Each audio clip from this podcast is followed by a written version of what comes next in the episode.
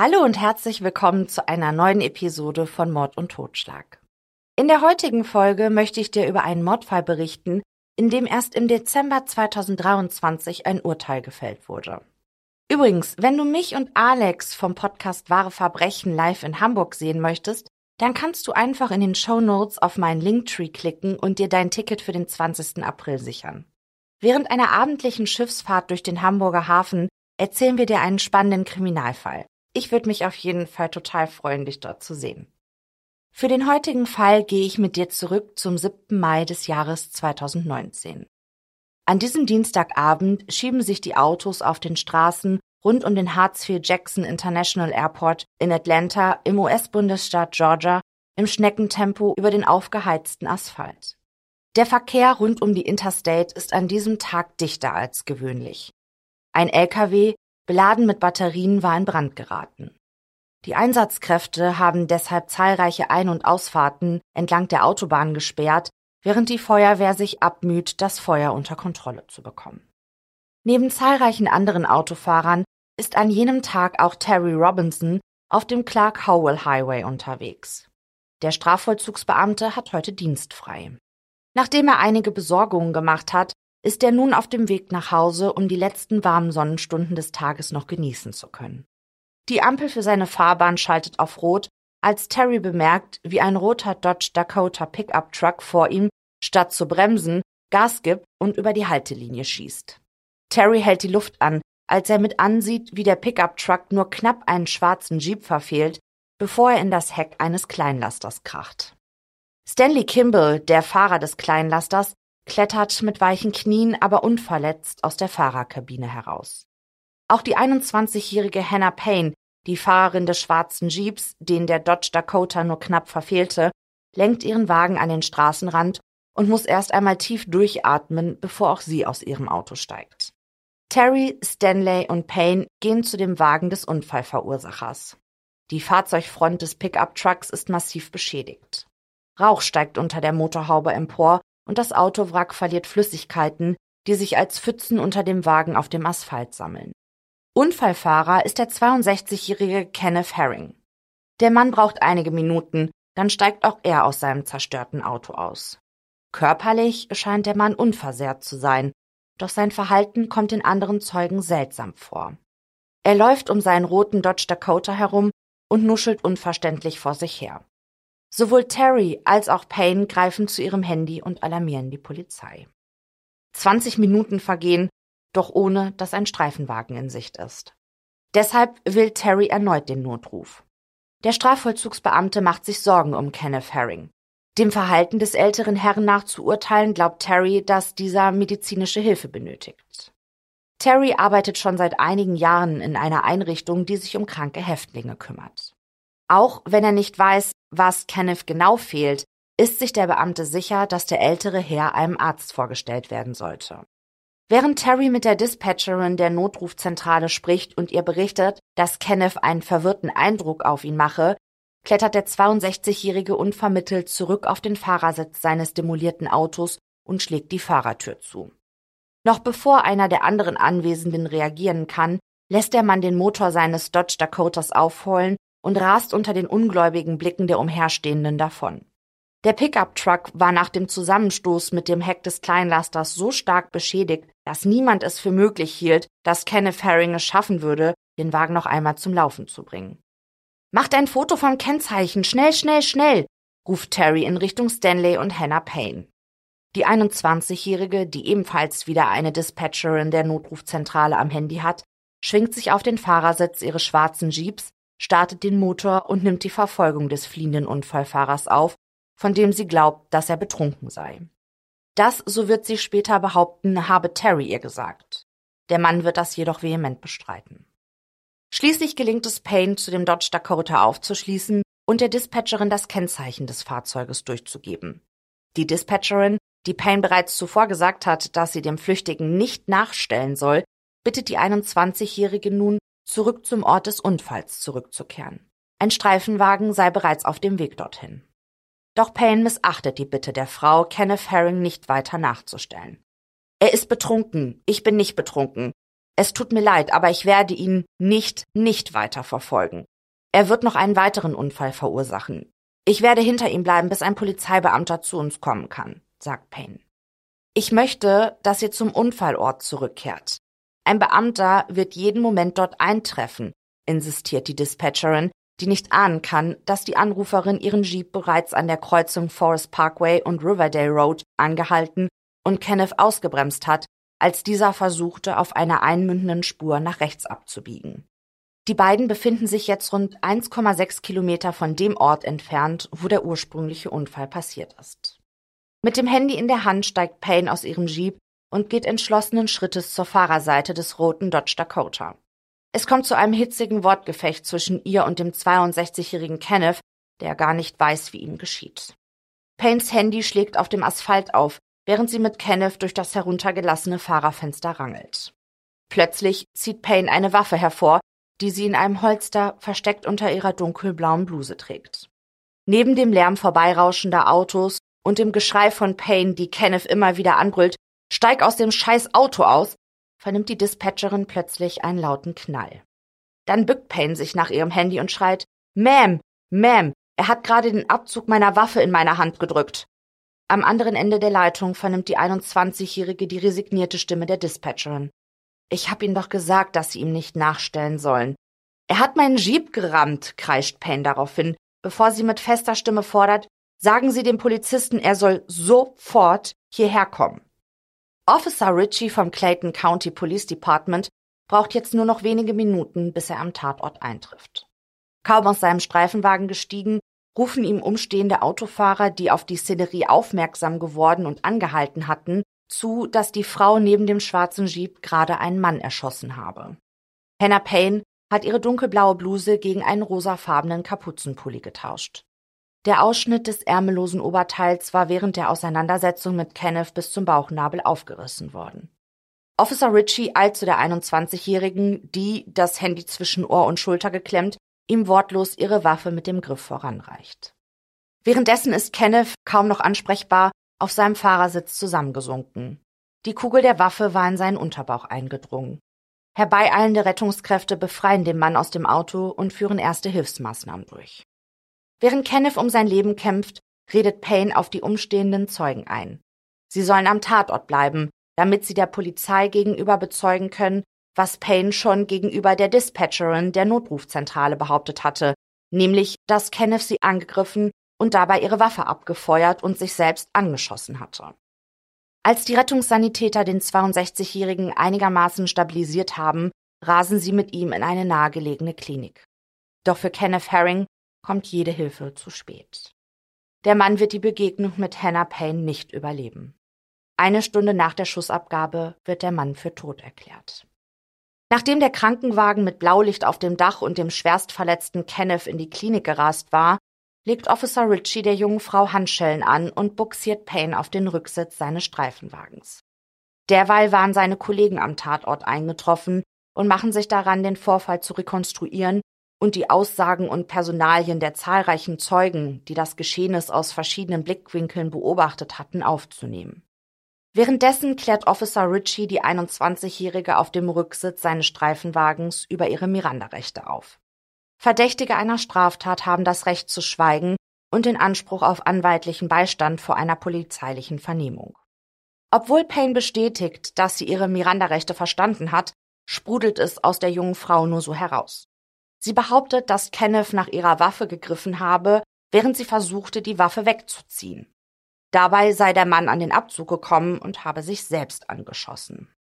An dieser Stelle möchte ich dir ein bisschen was über Hannah Payne und Kenneth Herring erzählen. Nach ihrem Highschool-Abschluss ergatterte Hannah Payne eine Anstellung bei einer Immobilienverwaltung. Sie zeigte Mietinteressenten Objekte aus dem Portfolio ihres Arbeitgebers und sorgte dafür, dass die Mieter ihren monatlichen Zahlungsverpflichtungen pünktlich nachkamen. Ihr Aufgabengebiet brachte es mit sich, dass Payne sich regelmäßig mit fremden Menschen traf, um mit ihnen leerstehende Gebäude zu besichtigen. Gelegentlich musste Payne auch größere Bargeldbeträge mit sich führen. Das alles waren die Gründe, warum die junge Frau sich entschied, einen Waffenschein zu machen, kaum dass sie die gesetzliche Altersgrenze von 21 Jahren erreicht hatte, ab der im US-Bundesstaat Georgia ein Waffenschein gemacht werden durfte. Kenneth Herring war zum Zeitpunkt seines Todes 62 Jahre alt. Seine Frau sagt, dass er ein liebender Ehemann, Vater und Großvater und einfach ein rundum guter Mensch gewesen sei. Mit einem Lächeln erinnert sich die Witwe daran, wie fleißig und handwerklich begabt Kenneth gewesen war. Der Mann war gelernter Mechaniker gewesen und hatte unter anderem Klimaanlagen gebaut. Er war in nichts ein Meister, aber er hat alles gemacht. Er war einfach sehr talentiert, sagt seine Ehefrau wehmütig. In der Fahrzeugkabine des Dodge Dakota finden Polizeibeamte neben einem Sammelsurium an Gerätschaften, die der Tote zum Werkeln benötigte, auch Spritzen auf dem Beifahrersitz. Kenneth Herring war Diabetiker gewesen und musste sich regelmäßig Insulin verabreichen. Terry Robinson, der in seiner Funktion als Strafvollzugsbeamter ja in einer medizinischen Einrichtung für erkrankte Häftlinge arbeitet, sagt gegenüber der Polizei aus, dass er ein ähnliches Verhalten wie das von Kenneth schon bei Diabetespatienten beobachten konnte, wenn diese an einer Hypoglykämie litten, also umgangssprachlich unterzuckert waren. Anders als Hannah Payne glaubte Terry nicht, dass Kenneth zum Zeitpunkt des Unfalls betrunken gewesen war. Kenneths Ehefrau bestätigt später, dass ihr getöteter Ehemann Diabetes hatte. Auch sie glaubt, dass der 62-Jährige unterzuckert gewesen war und deshalb schnellstmöglich zum Krankenhaus fahren wollte, um medizinische Hilfe zu bekommen. Andernfalls, so sagt sie, hätte ihr Mann niemals Fahrerflucht begangen. Bei einer Hypoglykämie sinkt der Blutzuckerwert unter eine bestimmte Grenze und löst so vielfältige Symptome bei den Betroffenen aus. Die Deutsche Diabetesgesellschaft nennt folgende Krankheitszeichen bei Patienten, die an einer Unterzuckerung leiden. Zittern, Heißhunger, Krämpfe, Sehstörungen, Angst, Schläfrigkeit, Schweißausbrüche, Herzklopfen, Kopfschmerzen, Wortfindungsstörungen, Schwindel, Verwirrtheit, Wesensveränderungen, Bewusstseinsstörungen, Gesichtsblässe, Übelkeit sowie Unruhe, Nervosität und Reizbarkeit. Die Gerichtsmedizinerin kann bei der Obduktion von Kenneth Herring nicht mehr feststellen, wie hoch bzw. niedrig der Blutzuckerwert des Mannes zum Zeitpunkt seines Todes gewesen war. Die Expertin erklärt, dass der Blutzuckerspiegel nach Eintritt des Todes natürlicherweise sinkt. Da das toxikologische Gutachten jedoch aussagt, dass Kenneth Herring zum Zeitpunkt seines Todes weder Drogen konsumiert noch alkoholisiert gewesen war, lassen die Aussage von Terry Robinson und die Beobachtungen der anderen Zeugen am Tattag den Schluss zu, dass der 62-Jährige dringend medizinischer Hilfe bedurft hatte. Die Gerichtsmedizinerin dokumentiert, dass die Todesursache eindeutig die Schussverletzung im Unterbauch des Mannes gewesen war. Nur wenige Stunden nachdem Kenneth Herring der tödliche Schuss aus der Waffe von Hannah Payne getroffen hatte, findet die 21-Jährige sich in einem karg eingerichteten Verhörzimmer wieder. Aufmerksam hören zwei Detectives der Clayton County Police zu, was die junge Frau ihnen zu berichten hat. Zunächst erzählt Payne, wie sich der Unfall zwischen Kenneth Herring und Stanley Kimball auf dem Clark Howell Highway zugetragen hatte, woraufhin die junge Frau ja überhaupt erst die Entscheidung traf, dem flüchtigen Unfallfahrer zu verfolgen. Payne sagt, dass sie mit ihrem Handy in der Hand zur Fahrerseite des Dodge Dakota ging und Kenneth informierte, dass sie die Dispatcherin der Notrufzentrale in der Leitung habe und diese darum bat, dass sich alle Beteiligten zurück zum Unfallort begeben sollten. Daraufhin habe der 62-Jährige nach ihrem Handgelenk gegriffen, wobei ihr Handy zu Boden fiel. Es sei mit Kenneth auf dem Fahrersitz durch das Autofenster zu einem Gerangel gekommen, bei dem auch die Bluse von Payne zerrissen wurde. Die ganze Zeit habe Kenneth gerufen, Wer bist du? Ich kenn dich nicht. Was willst du von mir? Plötzlich habe der Mann wieder Gas gegeben. Der Wagen habe einen Sprung nach vorne gemacht und sei dann in das Heck von Paynes schwarzen Jeep gedonnert. Das Fahrzeug von Payne parkt zu diesem Zeitpunkt leicht schräg vor Kenneths Pickup-Truck, da die junge Frau den Flüchtigen ja zuvor ausgebremst und so zum Anhalten gezwungen hatte. Dann habe Kenneth zu ihr gesagt, dass er, Zitat, etwas für sie habe. Während die beiden weiter rangelten, habe Payne deshalb ihre Waffe aus dem Holster gezogen. Sie habe ihr gegenüber auf dem Fahrersitz auch gewarnt und ihm gesagt, dass sie eine Waffe habe. Kenneth habe aber wieder nach ihrer Hand gegriffen und nun hätten sie um die Waffe, deren Lauf abwechselnd auf Payne und dann wieder auf Kenneth gezeigt habe, gekämpft. Payne glaube, dass sie ihren Finger nicht am Abzug der Waffe hatte. Dazu muss man wissen, dass Paynes Waffe über einen doppelten Sicherungsmechanismus verfügt, der eine ungewollte Schussabgabe verhindern soll. An der Rückseite des Griffes befindet sich ein kleiner Hebel, der nur durch festen Druck mit dem Handballen gelöst werden kann.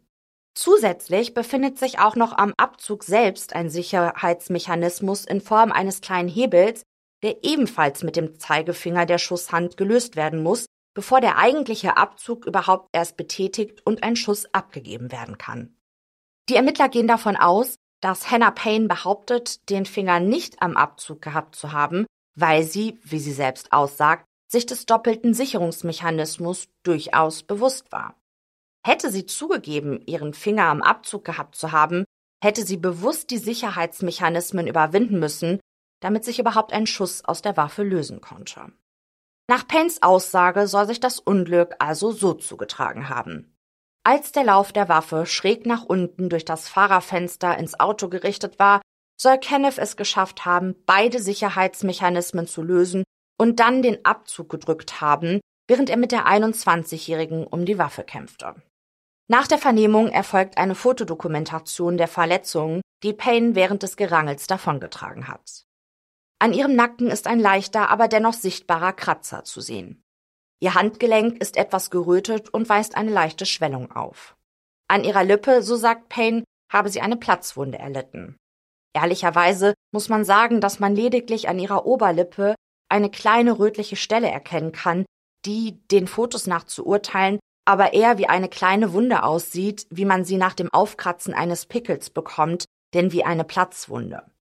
An Paynes rechter Wange zieht sich eine Rötung hoch bis zu ihrem Jochbein. Payne befürchtet, dass sich noch blaue Flecken bilden könnten. Auch von ihren Händen werden Bilder angefertigt. Hier sind ebenfalls Rötungen zu sehen. Ihre Nägel und die Nagelbetten sehen auf den Aufnahmen sehr mitgenommen aus, denn Payne, die sagt, ihr seien während der Auseinandersetzung einige Acrylnägel abgebrochen, entfernte sich mit Hilfe ihrer Zähne die Nagelmodellage, während sie im Verhörzimmer auf die Beamten wartete. Später wird eine junge Frau aussagen, dass sie am Tattag ihre Kollegin nach der Arbeit nach Hause bringen wollte. Sie fuhr hinter dem Jeep von Payne auf dem Forest Parkway. Die Zeugin beobachtete, wie die 21-Jährige den Dodge Dakota schnitt, während der sich auf der Abbiegespur befand. Sie sah auch, wie Payne wütend aus ihrem Auto sprang, auf das Fahrzeug von Kenneth Herring zustürmte und wie die beiden in Streit gerieten. Genau so schilderte die Zeugin ihre Beobachtungen auch dem Dispatcher, nachdem sie zu ihrem Handy gegriffen und den Notruf gewählt hatte. Und die Frau ist nicht die einzige Zeugin, die später angeben wird, dass eindeutig Hannah Payne der Aggressor in der Situation war. Cameron Williams, der am Tattag ebenfalls auf dem Forest Parkway unterwegs war, gelang es aus dem Beifahrerfenster seines Autos heraus, eine kurze Videosequenz von der Auseinandersetzung zwischen Payne und Kenneth zu filmen. Die Aufnahme zeigt, wie sich Payne mit der Waffe in der rechten Hand und dem Zeigefinger am Abzug von dem Dodge Dakota wegbewegt, bevor sie sich bückt, um etwas aufzuheben. Cameron sagt, dass er zunächst glaubte, dass die junge Frau die Patronenhülse aufsammeln wollte. Tatsächlich bückte Payne sich aber, um ihr Handy aufzuheben und der Dispatcherin am anderen Ende der Leitung zu sagen, dass Kenneth sich gerade selbst angeschossen habe. Die Videosequenz zeigt eindeutig, wie sich Payne vor der Schussabgabe mit der Waffe in ihrer rechten Hand und dem Zeigefinger am Abzug von Kenneths Wagen wegbewegt.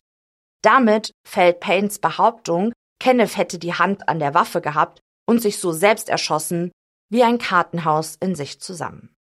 Nach der Tat nehmen Spurensicherer das Innere des roten Dodge Dakota genauestens unter die Lupe.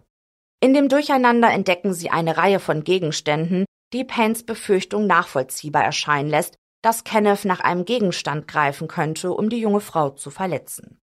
In der Fahrzeugkabine finden sich einige Werkzeuge, eine massive Taschenlampe, vor allem aber ein Messer. Neben zahlreichen anderen Gegenständen liegt das Messer hinter dem Beifahrersitz. Die Staatsanwaltschaft glaubt schon, dass der 62-Jährige nach dem Messer hätte greifen können, doch sie denken, dass das Messer nicht relevanter als all die anderen Werkzeuge in dem Pickup-Truck ist. Zudem liegt nur Paynes Aussage vor, dass Kenneth nach etwas habe greifen wollen, um sie zu verletzen. Gegen die 21-jährige Hannah Payne wird Haftbefehl unter anderem wegen Mordes und Freiheitsberaubung erlassen. Insgesamt acht Anklagepunkte legt die Staatsanwaltschaft der jungen Frau zur Last. Ihr droht eine lebenslange Haftstrafe. Anwalt Matt Tucker versucht mit Zähnen und Klauen, seine Mandantin zu verteidigen. Der Jurist, der glaubt, dass Payne nur das Beste im Sinn hatte und einfach in eine missliche Lage geraten war, reicht noch vor Prozessbeginn eine Reihe von Dringlichkeitsanträgen ein. Sehr zum Leidwesen von Richterin und Staatsanwaltschaft. Tucker versucht während der Anhörung glaubhaft zu machen, dass Payne bei der Auseinandersetzung mit Kenneth um ihr Leben gefürchtet hatte und deshalb ihre Waffe zog. Von den Mitschnitten des Notrufes behauptet der Anwalt, dass die Staatsanwaltschaft absichtlich Abschnitte entfernen ließ, die ihm seine Verteidigung erleichtert hätten. Und von der kurzen Videosequenz, die Cameron Williams aus seinem Wagen heraus mit dem Handy filmen konnte, ist Tucker überzeugt, entgegen dem, was alle anderen darauf zu sehen glauben, dass die Aufnahme die Unschuld seiner Mandantin beweisen würde. Matt Tucker schaffte schlussendlich, dass Payne auf Kaution aus dem Gefängnis entlassen wird. Die junge Frau muss bis zum Prozess eine elektronische Fußfessel tragen und sich an eine Ausgangssperre ab 21 Uhr halten. Die Familie des getöteten Kenneth ist fassungslos über die Freilassung von Payne. Sie glauben, dass die weiße Frau die Tat aus einer rassistischen Motivation heraus verübte, da Kenneth ein Afroamerikaner gewesen war. Rückhalt bekommen die Angehörigen aus der Bevölkerung. Der Fall spaltet die Öffentlichkeit. Paynes Eltern dementieren die Vermutung.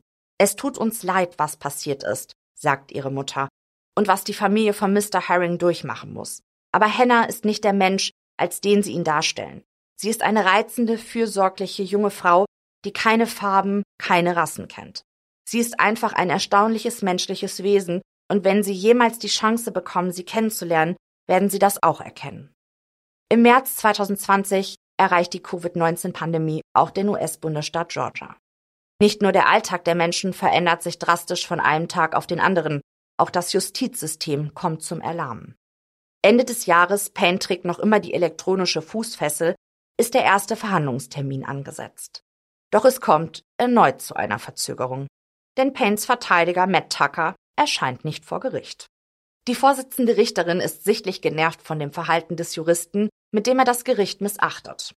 Sie kündigt an, dass sie sich über Matt Tucker bei der Anwaltskammer beschweren wolle, weil es nicht das erste Mal sei, dass sie ein Problem mit dem Mann habe.